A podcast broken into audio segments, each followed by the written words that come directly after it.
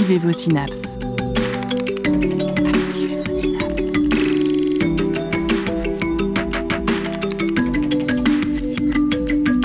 Poussez la porte du labo des savoirs et entrez dans un monde de science et d'expérience.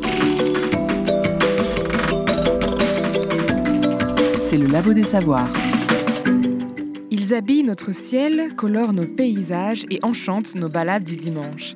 Remparts aux caprices de la météo, fournisseurs fidèles de bois pour nos constructions et notre chauffage, sujet immobile de nos peintures et nos photos Insta, les arbres nous ont vus apparaître et nous verrons certainement nous autodétruire.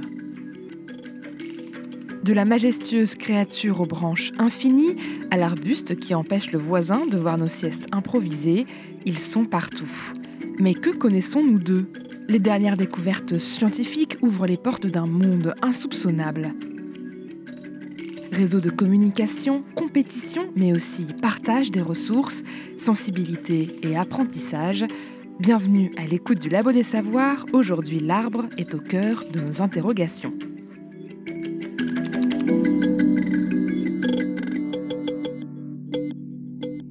Et pour en parler, nous recevons Catherine Laine, enseignante-chercheuse en physiologie végétale à l'université Clermont-Auvergne.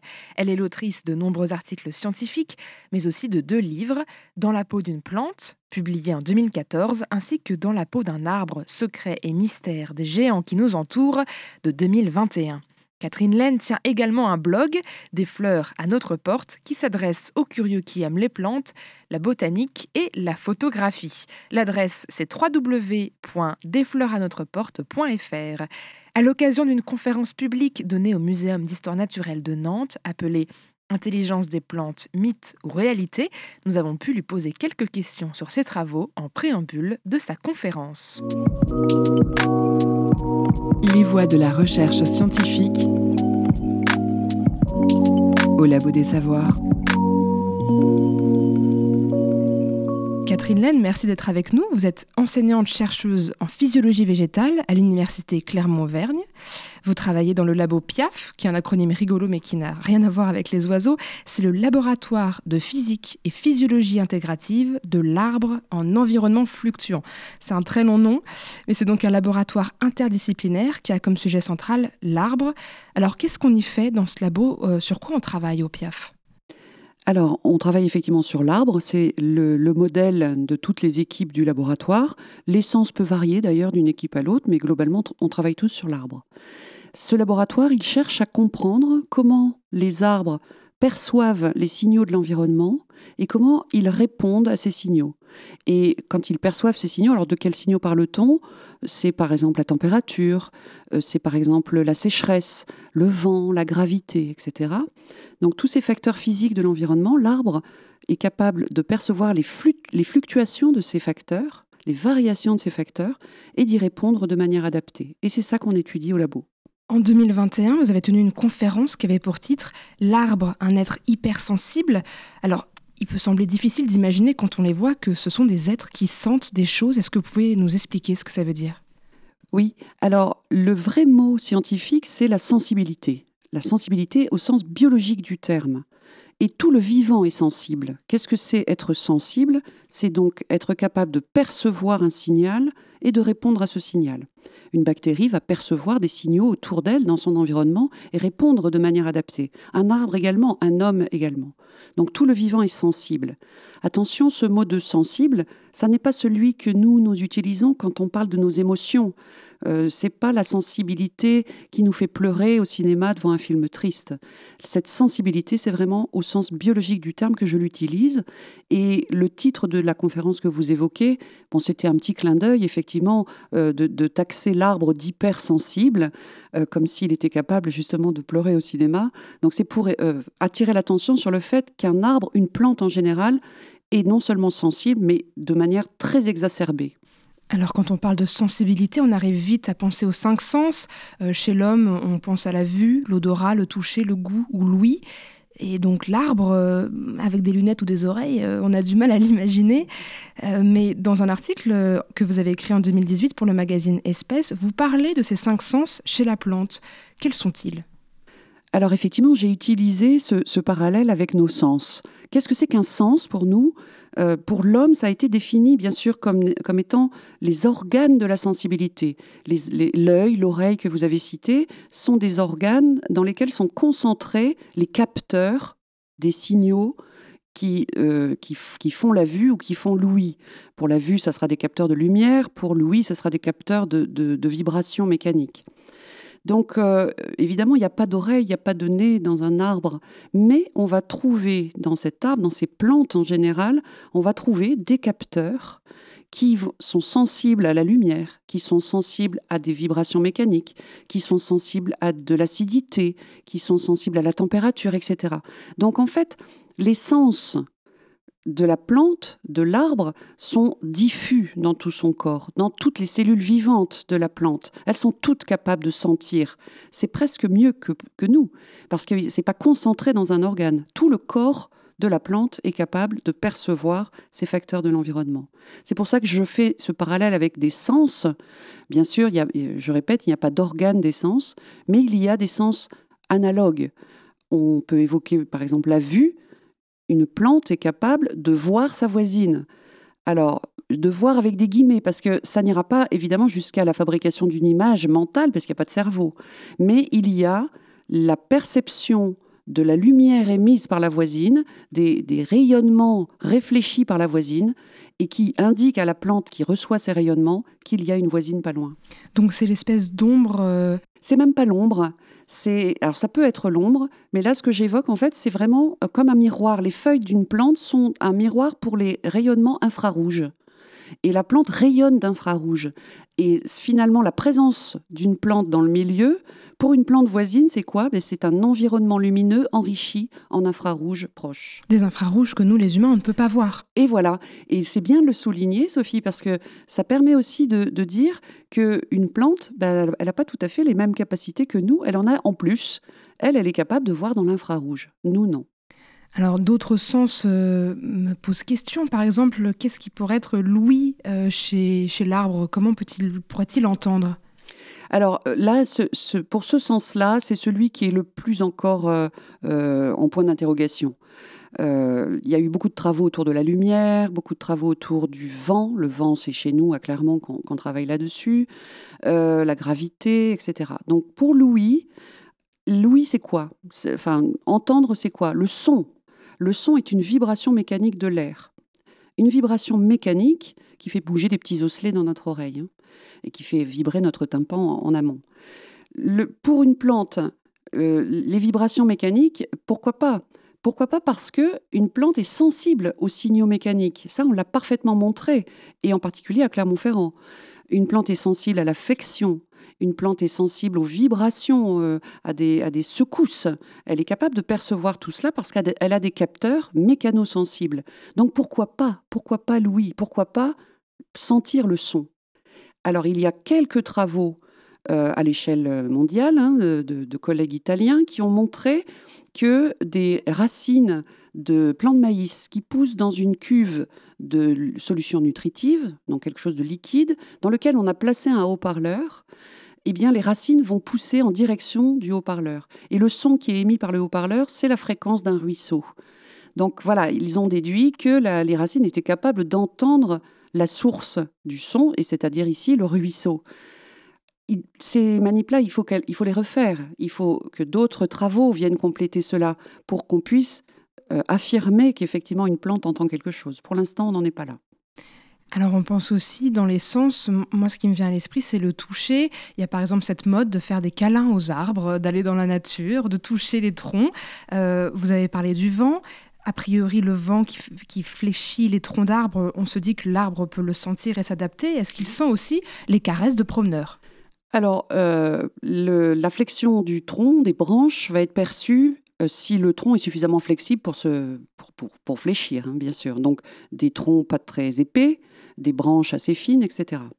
Le tronc que vous touchez euh, dans la forêt en passant, bah souvent c'est des gros troncs, c'est l'écorce faite de liège euh, emballe ce tronc. Et là, euh, je, ne pense pas que le liège euh, contienne ce qu'il faut pour ressentir la caresse. Pourquoi? Parce que euh, pour sentir une pression mécanique au niveau d'un tissu, il faut que ce tissu soit vivant. Et il faut que le tissu soit, euh, comment dire, euh, oui, que la main caresse des cellules vivantes finalement. Et là, le liège, c'est que des cellules mortes. Donc je pense que là, la caresse, non, il ne la sentira pas. Par contre, méfiez-vous parce que vous, vous pouvez peut-être sentir des choses pas très sympathiques sur les troncs. Hein. parce qu'un arbre, ça vit jamais tout seul et ça vit avec beaucoup d'autres espèces sur son tronc, dans les crevasses de son écorce. il peut se trouver là euh, des, lichens ou des mousses ou des, des acariens, des insectes, enfin des choses qui peuvent vous causer des allergies ou des piqûres. Donc méfiez-vous quand même. Donc les câlins pour les arbres, c'est pour les courageux.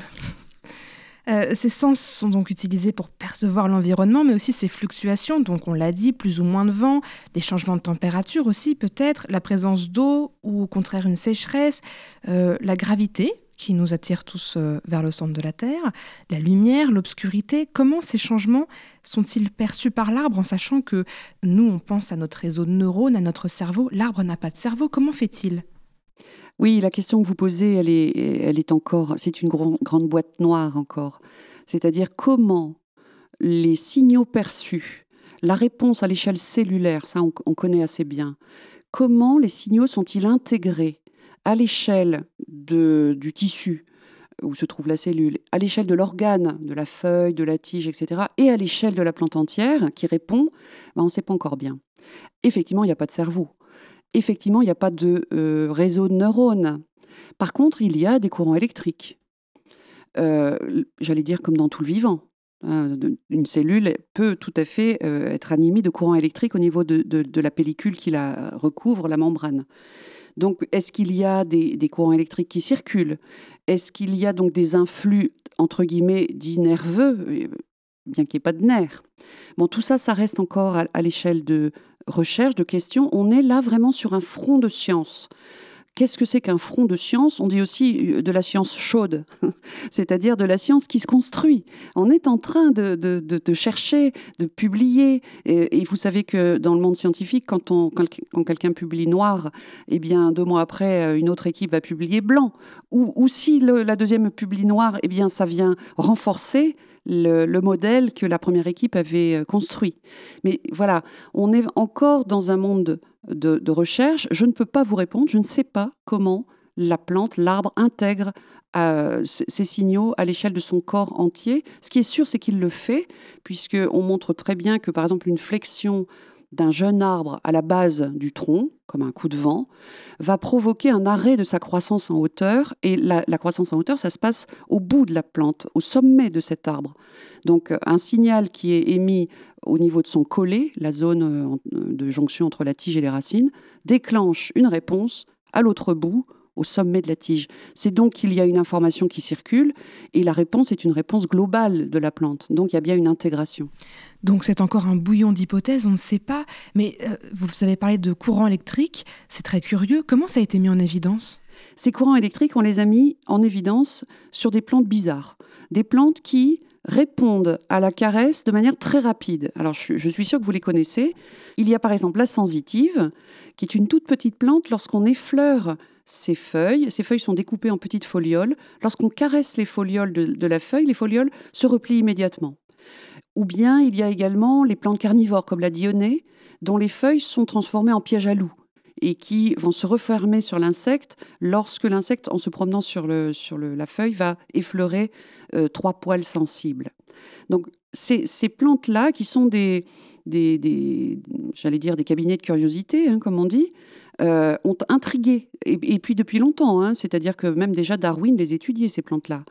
Et euh, on a donc essayé de mesurer des courants électriques, et on a pu mesurer des courants électriques qui ressemblent aux nôtres, qui ressemblent à des potentiels d'action, et qui seraient donc le signal permettant la fermeture de ces feuilles. Donc on a commencé sur ces plantes bizarres, et puis on a cherché sur d'autres plantes. Et en fait, on peut mesurer des courants électriques sur toutes les plantes. C'est pas facile à faire parce qu'il faut être sûr de ne pas mesurer du bruit des, courants électriques qui viendraient perturber votre mesure. Donc c'est ça se fait pas facilement quand on voit des gens qui vont dans la nature enfoncer deux électrodes dans un tronc d'arbre et mesurer ce qui s'y passe. Moi, ça me fait un peu sourire parce que pour faire de véritables mesures et être sûr qu'on mesure un courant électrique interne, il faut faire ça dans une cage de Faraday, dans un laboratoire, dans un environnement très contrôlé et non pas euh, dans, le parc ou dans la forêt d'à côté. Tout à l'heure, on a évoqué euh, la présence de signaux, notamment les arbres qui peuvent percevoir leurs voisins par euh, les rayons infrarouges. Alors quand on, quand on parle des animaux, par exemple, qui souhaitent communiquer, on pense à plein de choses. Ils peuvent faire des gestes, ils peuvent se déplacer, ils peuvent faire des grimaces, euh, émettre des sons. Alors difficile d'imaginer les arbres qui communiquent avec leurs voisins. Alors moi, il y a, une, information scientifique que j'ai beaucoup entendue, euh, un exemple qui est connu, c'est celui des molécules chimiques qui seraient envoyées par l'acacia quand il se fait manger par une girafe euh, pour prévenir ses voisins acacia qu'a priori il risque d'être attaqué. Est-ce que donc les arbres peuvent communiquer entre eux comme, comme l'acacia? Alors effectivement, cette euh, belle histoire, c'est comme un conte. On l'entend depuis longtemps, on l'entend depuis 1983 c'est l'époque où les recherches commencent sur la communication entre les plantes. Et dans ces années 80, euh, un scientifique sud-africain constate effectivement que dans un parc là-bas en Afrique du Sud, un parc dans lequel on a euh, euh, redivisé les grandes parcelles en petites parcelles, les antilopes, là c'était pas les girafes, c'était les antilopes, ne peuvent plus aller librement partout dans le parc, sont confinés dans ces petites parcelles et donc sont forcés de se nourrir des arbres qu'il y a dans ces petites parcelles. Ces arbres, ce sont des acacias et ils constatent que les antilopes en mangeant ces acacias, meurent, meurent euh, en, foule. Donc ils se demandent ce qui se passe. Et donc en analysant le contenu de leur estomac, ils trouvent des feuilles de ces acacias non digérées, et ces feuilles sont bourrées de tanins. C'est-à-dire que les feuilles sont devenues immangeables. Or, lorsqu'il fait les analyses sur l'arbre lui-même, les feuilles n'ont pas de tanins. Donc lui, il dit, euh, lorsque l'antilope broute les feuilles de l'arbre, l'arbre se défend en fabriquant très rapidement des tanins qui rendent ces feuilles immangeables et qui normalement repoussent l'antilope qui va brouter un arbre plus loin et qui, s'en va. Mais comme les parcelles là sont toutes petites, eh bien les, antilopes ne pouvaient plus partir. D'accord? Ça, c'est l'histoire d'origine. Et à cette histoire d'origine, euh, a été ont été ajoutés des éléments qui proviennent d'autres études dans des laboratoires sur d'autres modèles pour faire une espèce d'histoire euh, chimère, hybride, qui ne correspond pas à la réalité parce que ce qu'on entend maintenant dans l'histoire actuelle, rien n'est prouvé. C'est-à-dire, on n'a jamais prouvé que ces arbres émettaient de l'éthylène dans l'air, que l'éthylène était perçu par l'arbre voisin, qui, euh, en percevant cette éthylène, se mettrait à fabriquer des tanins alors qu'il n'est pas encore brouté. Voilà, tout ça, c'est rajouté c'est pas vraiment inventé, puisque c'est pris dans des travaux d'autres équipes sur d'autres plantes, dans d'autres euh, laboratoires. Mais cette histoire même de terrain des, acacias et des koudous, c'est le nom des antilopes, euh, elle n'existe pas. C'est en gros une fake news ou une fake news, puisqu'elle est toute seule. Mais voilà, vous comprenez ce que je veux dire? Elle est quand même inspirée de travaux réels. Alors, qu'en est-il de cette communication? Véritablement eh bien, on a bien montré dans plein de modèles différents qu'une plante, lorsqu'elle est attaquée par un herbivore, une chenille, euh, une plante, lorsqu'elle est attaquée par un herbivore, euh, la feuille qui est grignotée immédiatement déclenche euh, comment dire, la perception de la blessure déclenche la fabrication de substances de défense, par exemple des tanins, des tanins qui, vont rendre le, bol alimentaire parfaitement euh, indigeste, d'accord? Et donc qui vont, euh, euh, repousser l'herbivore, exactement. Ou bien d'autres molécules qui viennent le détruire si c'est un, champignon pathogène, par exemple. Donc ça, ça a été bien montré. La deuxième chose que fait la feuille, c'est qu'elle émet dans l'air des substances volatiles des composés organiques volatiles. Ça s'appelle, on appelle ça des COV, des, des COV, composés organiques volatiles. Ces composés organiques volatiles, ce sont, dans cela, il y a l'éthylène par exemple. Ce sont eux qui peuvent être perçus par une plante voisine. Et lorsqu'une plante voisine perçoit ces molécules dans l'air, alors qu'elle n'est pas attaquée encore par l'herbivore, elle va se mettre en état de défense, comme celle qui est attaquée. Et donc, il y a un échange de messages entre la plante broutée et la plante voisine, une sorte de message d'alerte qui déclenche chez la voisine non attaquée un comportement de défense. Donc on pourrait dire, bah oui, ça communique, pas de problème. Sauf que il y a d'autres équipes qui interprètent différemment ces faits-là. Et il y a d'autres équipes dans le monde qui ont dit, bah, nous on a essayé en champ, parce que tout ce que je vous raconte, ça se passe en laboratoire. Il n'y a pas de vent dans les labos. Puis il y en a qui ont essayé sur le terrain, dans le vent. Et là, eh bien, les messages sont dilués dans le vent très rapidement autour de la plante. Ces messages ne vont pas au-delà de 50 cm. Ils sont perdus après. Et les plantes, entre guillemets, au-delà de 50 cm, les voisines deviennent sourdes et n'entendent plus ces messages et ne répondent plus aux messages.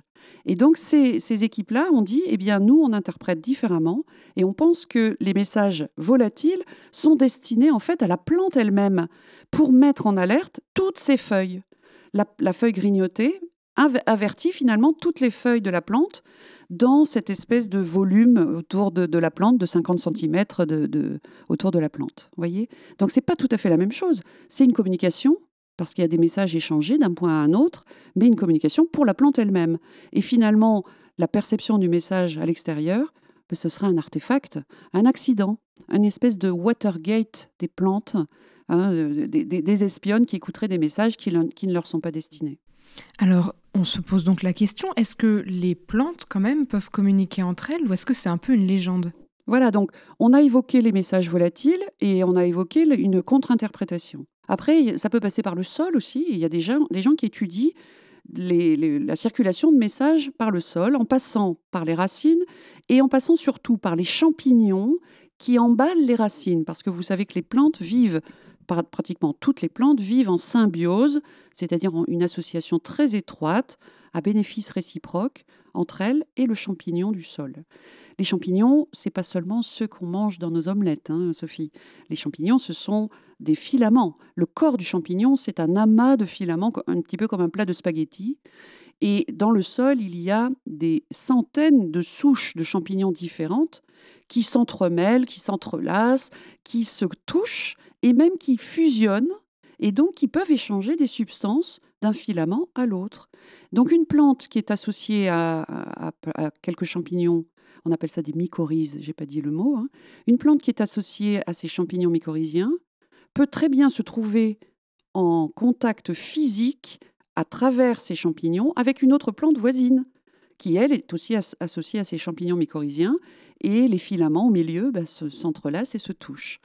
Donc théoriquement, il y a une connexion physique d'une plante avec une autre dans le sol, d'un arbre avec un autre dans une forêt. Et quand je dis un arbre, des arbres entre eux, avec les plantes de la forêt.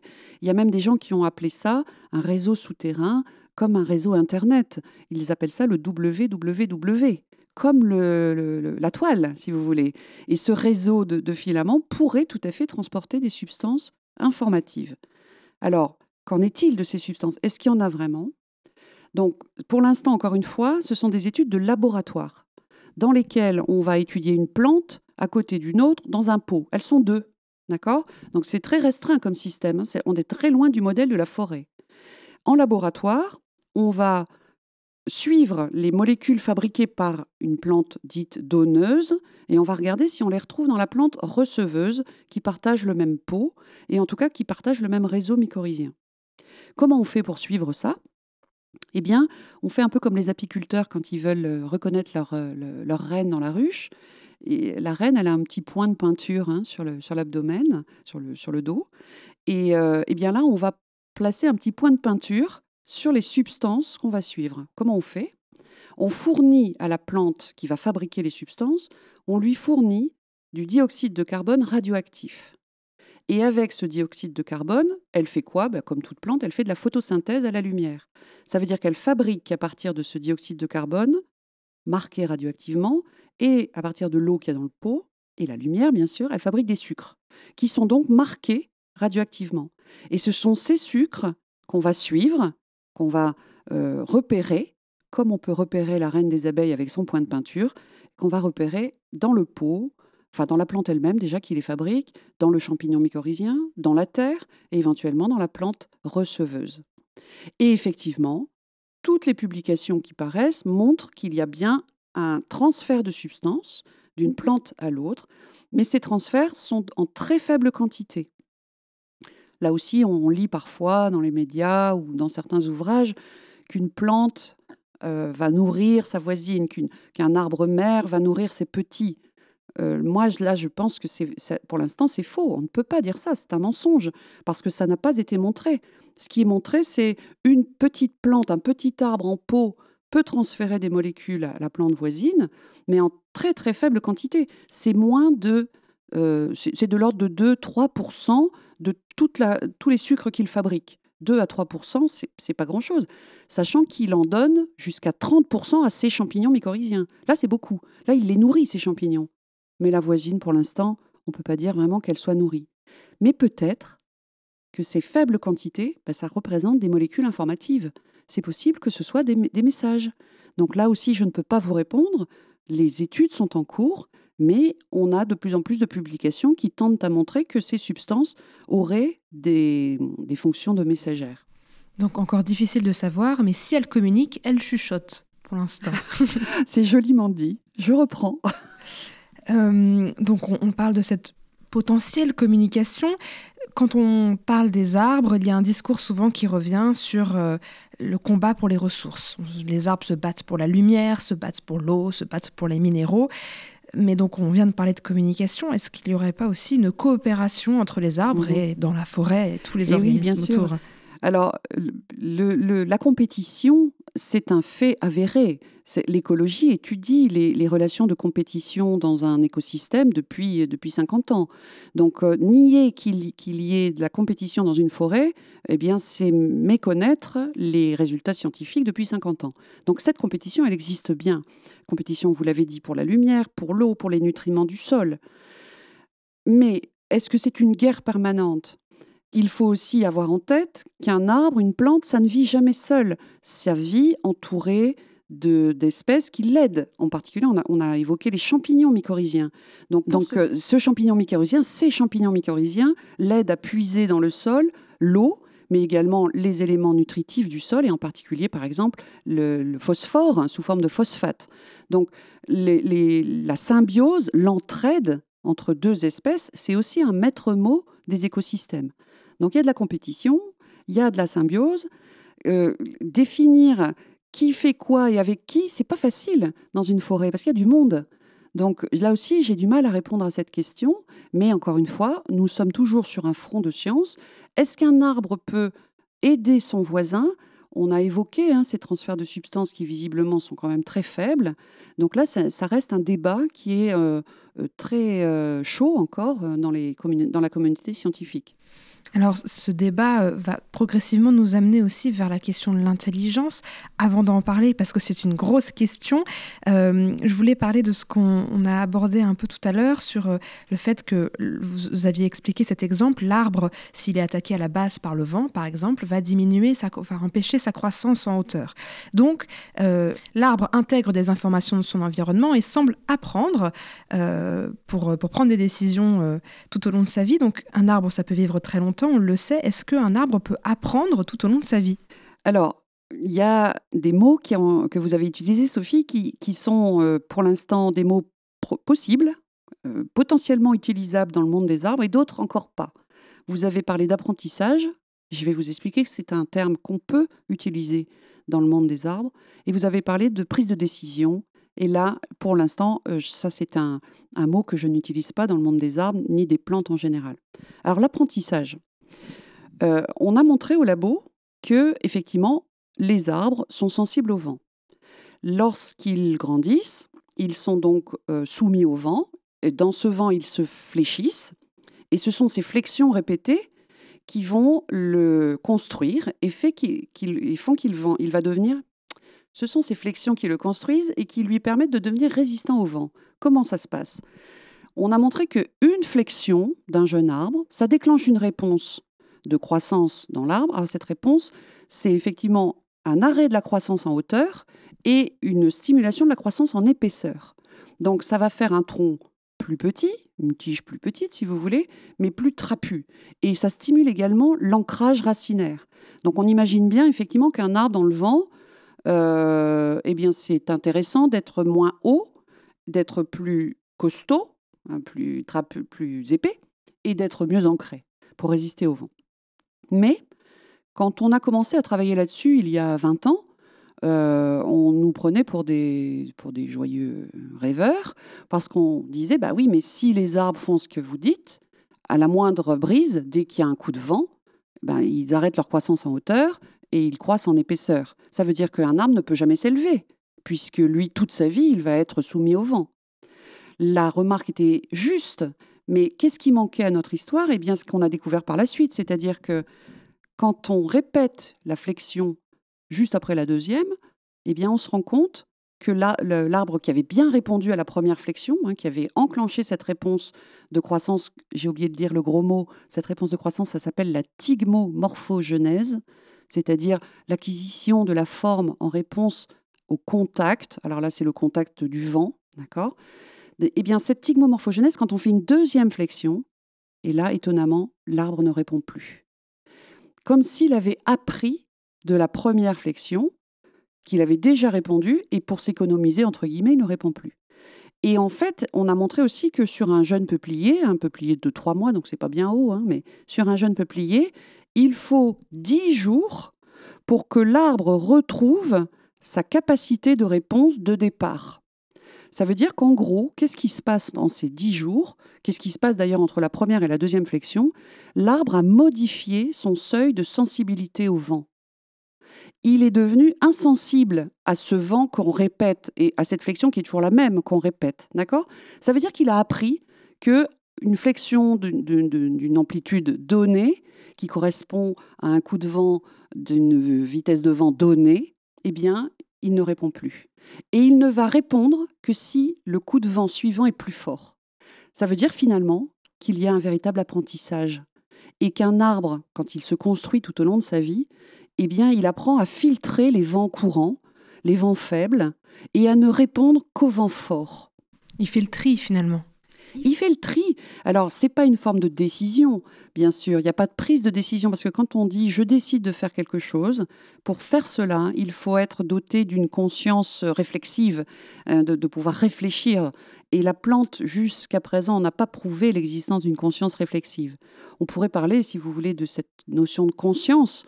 Les Anglais, eux, euh, les anglophones, les collègues euh, qui travaillent sur la, conscience, ont deux mots pour euh, désigner cette conscience réflexive dont on vient de parler, qui nous permet de prendre des décisions. Et puis, ils désignent un autre niveau de conscience qu'ils appellent la conscience perceptive, et qui est la conscience du milieu extérieur qui est finalement notre sensibilité, si vous voulez, hein, ce, mot qu'on a utilisé tout à l'heure. Et donc, il euh, ne faut pas confondre la, la conscience réflexive et la conscience perceptive. La conscience perceptive, elle ne permet que de mettre en place des automatismes, si vous voulez, et non pas de prendre des décisions. Et on écoute tout de suite le morceau Forest du groupe Joie, parfaitement dans le thème de cette émission, et on revient juste après.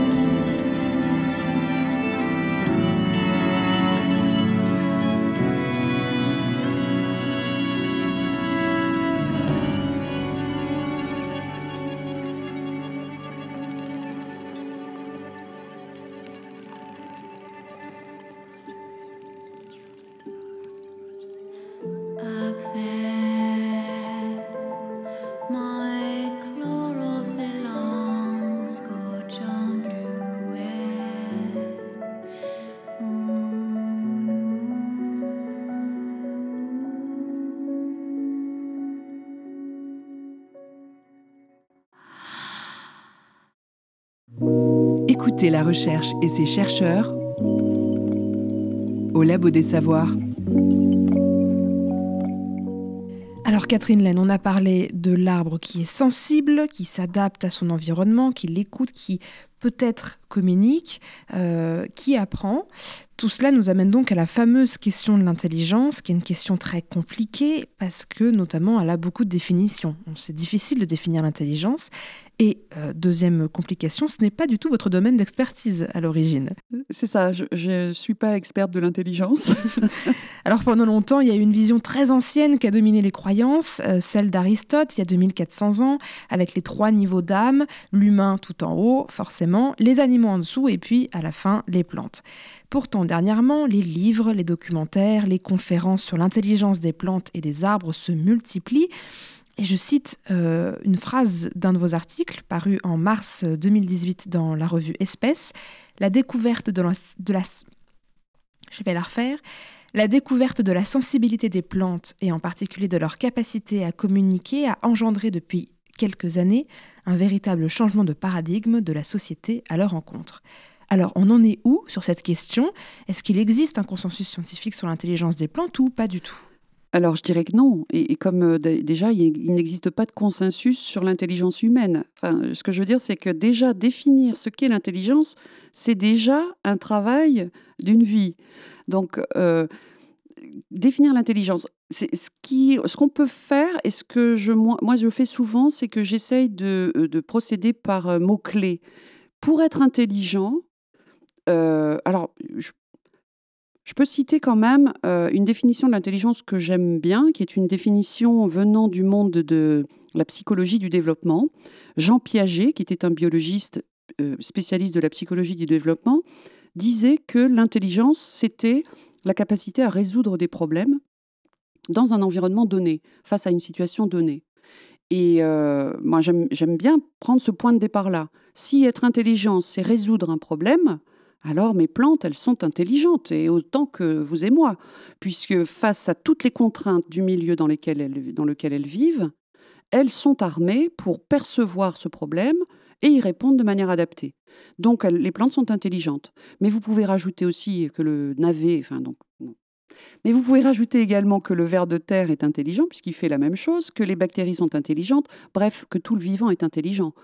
Parce que le vivant, c'est la, la définition même du vivant, la capacité à percevoir et à répondre, la sensibilité.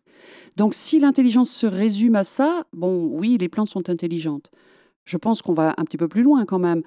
Cette intelligence, pour résoudre un problème, eh bien, euh, il y a des capacités de mémoire, des capacités de euh, faire appel au vécu.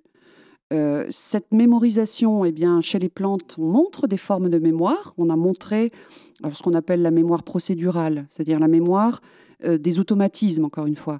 la plante est capable de se souvenir. J'ai parlé tout à l'heure du peuplier qui changeait son niveau de sensibilité entre la première et la deuxième flexion. C'est une forme de mémoire procédurale. Donc, pourquoi pas? La communication, on l'a évoqué ensemble. Si être intelligent, il faut communiquer avec le voisin euh, ou avec les espèces autour de soi, eh bien, il est possible que les plantes communiquent. Euh, donc jusqu'à présent, euh, on est tout le temps dans dans, l'ouïe, les plantes sont intelligentes. Après, bien sûr que lorsqu'on travaille sur l'intelligence humaine, mais même l'intelligence animale, on va aller encore au-delà, on va aborder la notion de conscience, on va aborder la notion de comportement intelligent. Et tous ces différents niveaux, eh bien, euh, vous avez différentes écoles dans les chercheurs euh, végétalistes. Il y en a qui disent, mais si, il y a tout ça. Euh, il y a des analogies, donc on peut voir des formes de conscience.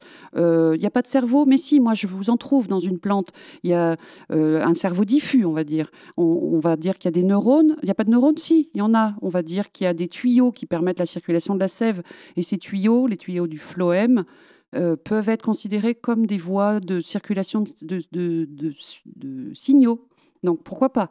Donc on peut faire toutes les analogies, les analogies qu'on veut pour tordre la réalité et dire que oui, les plantes sont intelligentes comme nous. Mais est-ce qu'on a besoin de ça? Moi, je, je, suis une grande défenseuse, à l'image de Francis Allais et de toute une génération de chercheurs, de l'altérité végétale. Est-ce qu'on a véritablement besoin de coller sur ces plantes, sur ces arbres, notre propre intelligence, notre mode de fonctionnement, alors que ces plantes ont un mode de vie différent? Euh, Elles n'ont pas les problèmes d'un homme. Et un homme n'a pas les problèmes d'une plante. Imaginez-vous, les pieds dans la terre, toutes nues, dans le vent, le froid, euh, ne pouvant pas bouger pour aller manger, pour aller boire, devant fabriquer votre propre nourriture, ne pouvant pas étreindre votre partenaire sexuel ça serait une drôle de vie quand même. Mais ça, c'est ça la vie d'une plante. Et elle, elle réussit parfaitement, elle est parfaitement intelligente dans sa vie. Donc moi, je pense qu'on n'a peut-être pas besoin parfois de vouloir à tout prix voir dans ces plantes ou dans ces arbres, parce que c'est souvent dans les arbres, un reflet de nous-mêmes. Euh, vous avez remarqué aussi que souvent, on va s'intéresser aux arbres et on s'intéresse beaucoup moins aux navets. Eh bien, pourquoi pas? Le navet et le, et le chêne, c'est le même combat c'est très très proche dans, la phylogénie, dans l'évolution. Donc euh, je ne vois pas pourquoi on pourrait s'identifier à un arbre ou identifier un arbre à nous et pas un navet. Euh, donc vous venez de le dire, on a une certaine tendance à l'anthropomorphisme, à, comparer l'arbre à nous, à lui attribuer des caractéristiques d'humain, même si ça peut porter à confusion, notamment dans certains livres qui ont eu beaucoup de succès où l'anthropomorphisme était très présent. Nos problématiques, vous l'avez dit, ne sont pas les mêmes. Est-ce qu'il est possible qu'on manque d'imagination? Et qu'on passe à côté d'une intelligence qui est trop différente de la nôtre ah, c'est une jolie question, une sorte d'intelligence extraterrestre, mais qui serait quand même terrestre. Oh, c'est intéressant, j'aime bien comme, euh, question. Oui, je, pense que, encore une fois, ce mot d'altérité, l'autre, l'autre, et, et, pourquoi est-ce qu'on veut absolument euh, qu'un arbre nous ressemble? Mais parce qu'on a toujours peur de l'autre. On a peur de l'autre dans notre vie d'homme, on a peur du migrant qui vient d'un autre pays, on a peur de celui qui n'a pas la même couleur de peau, on a peur de, l'autre, parce que l'autre est un inconnu. Alors, vous voyez, un arbre, c'est encore plus loin de nous, et en même temps, il nous ressemble, hein. il se tient debout, il est érigé dans le milieu, il, est, il, vit longtemps comme nous, enfin encore plus longtemps bien sûr. Donc, est-ce que oui, on, manque peut-être d'imagination pour imaginer une intelligence différente de la nôtre? Et vraiment, moi, je milite pour ça. Euh, ensuite, l'anthropomorphisme. Vous avez dit, euh, on, le retrouve beaucoup dans certains écrits, etc. L'anthropomorphisme, ça peut être un outil extraordinaire pour expliquer les choses, pour vulgariser au sens noble du terme, pour euh, transmettre des connaissances scientifiques. Et pourquoi? Parce que quand on fait des analogies avec nous-mêmes, on comprend bien, on comprend mieux les choses. Quand je fais une analogie des sens pour expliquer qu'un arbre peut percevoir de la lumière, comme nous, notre œil, eh bien, on comprend mieux finalement les yeux de l'arbre entre guillemets, évidemment, il n'y a pas d'yeux, mais ce sont tous ces pigments qui sont diffus dans ces cellules et qui lui permettent de, percevoir ces fameux infrarouges. Donc l'anthropomorphisme, ça aide à comprendre. Ça fait des images, des métaphores, si vous voulez. Et puis, ça peut même être, ça peut même être encore plus puissant que ça. Et par exemple, dans la recherche, ça peut inspirer la recherche. Chez nous, à Clermont, en 2013, on travaillait sur la gravité, la, la perception de la gravité par les arbres, et on savait depuis Darwin, donc euh, depuis 150 euh, ans avant nous, euh, que les plantes sont sensibles à la gravité. C'est-à-dire lorsqu'on met une plante couchée, vous lui laissez le temps, elle va se redresser à la verticale. C'est par un mouvement de croissance, d'accord? Déjà, Charles Darwin étudiait ces mouvements de croissance. Et puis depuis, eh ben, on a tout décortiqué, on comprend bien comment le signal est perçu, comment les hormones se promènent dans la plante, enfin toute la réponse de croissance. Mais nous, au labo, on s'est demandé si la perception de la gravité suffisait pour une plante à se tenir debout, à se redresser et à se trouver parfaitement droite. Et on est passé par des modèles mathématiques pour vérifier que la perception de la gravité permet à une plante euh, inclinée, à une plante couchée, de se courber et de se redresser à la verticale. On fait un petit modèle mathématique, et quand on fait tourner ce modèle mathématique dans lequel on a mis uniquement la perception du facteur euh, gravité, c'est-à-dire la, perception de l'angle d'inclinaison par rapport à la verticale, d'accord Eh bien, ça marche pas. Donc on s'est dit, ben, ça marche pas. La perception de la gravité toute seule, ça suffit pas.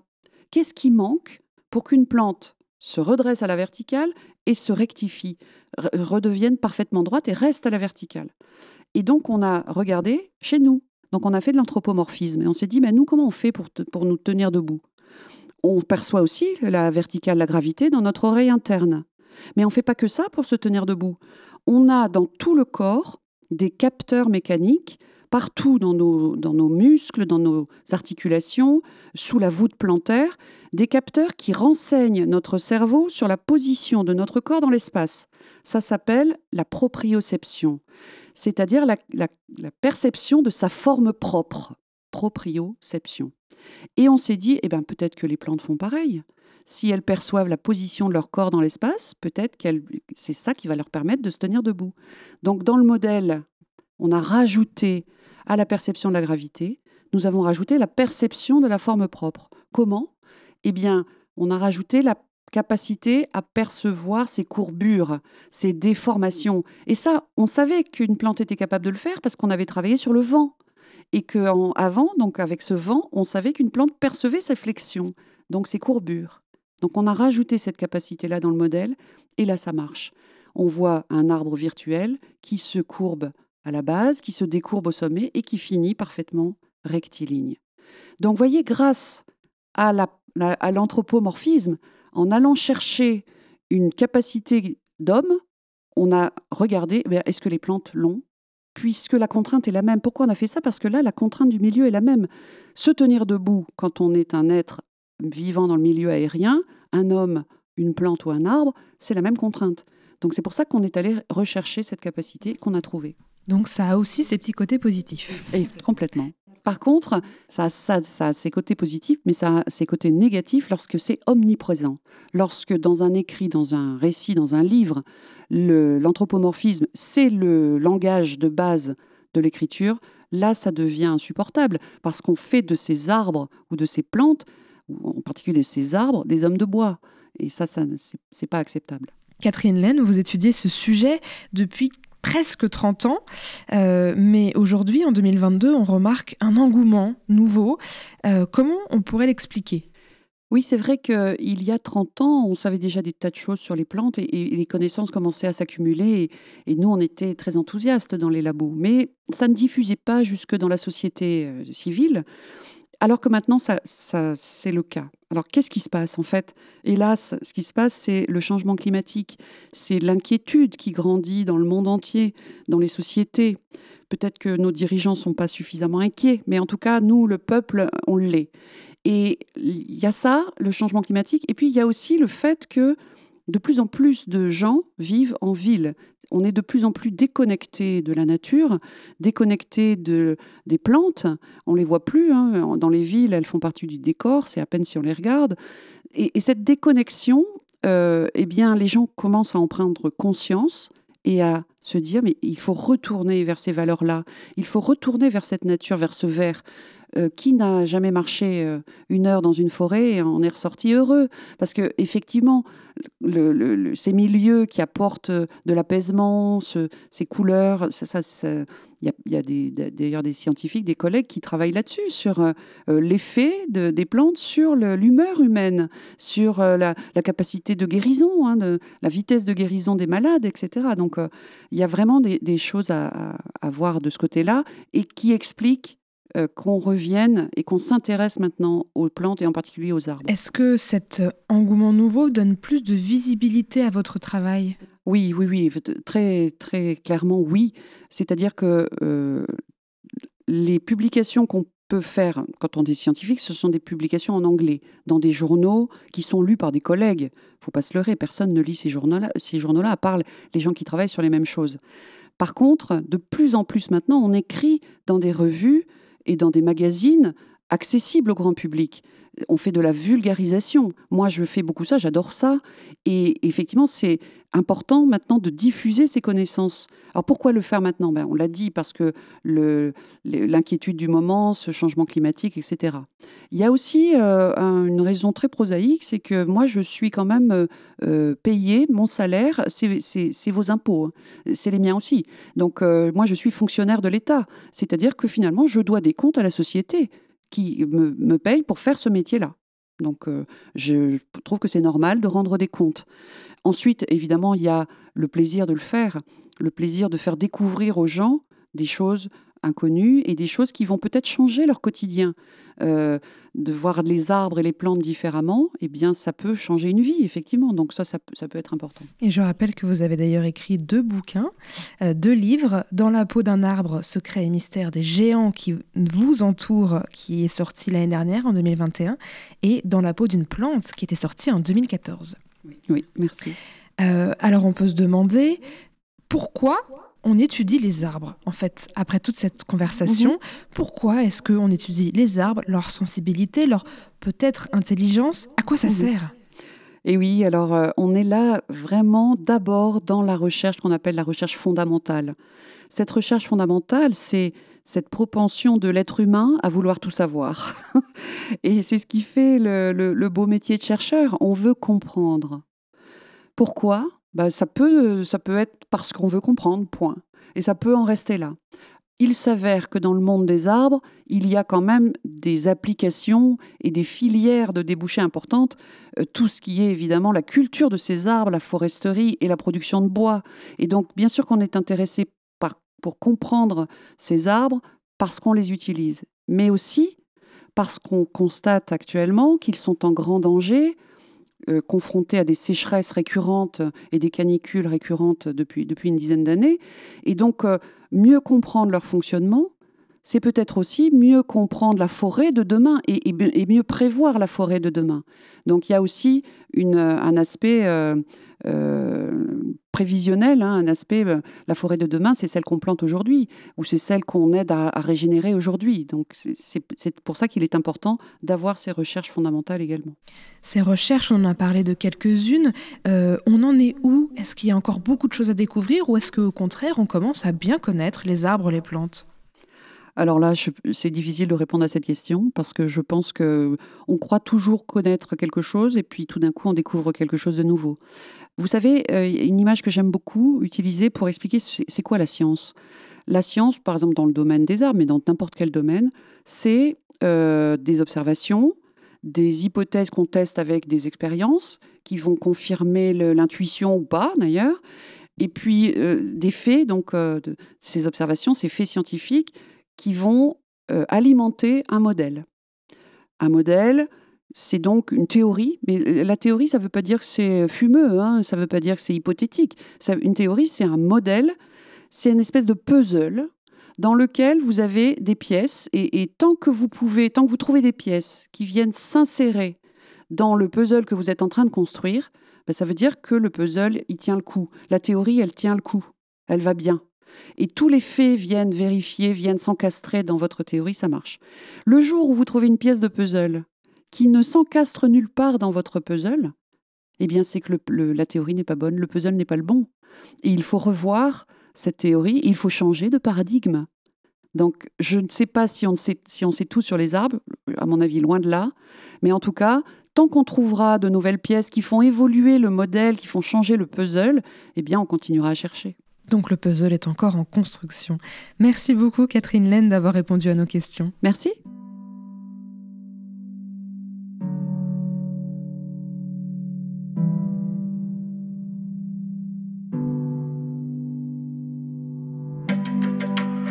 Le Labo des Savoirs, c'est déjà fini. Merci à Catherine Laine pour cette passionnante interview. Vous pouvez retrouver les références de ses livres et les sources sur le sujet en description du podcast. Merci également au Muséum d'histoire naturelle de Nantes.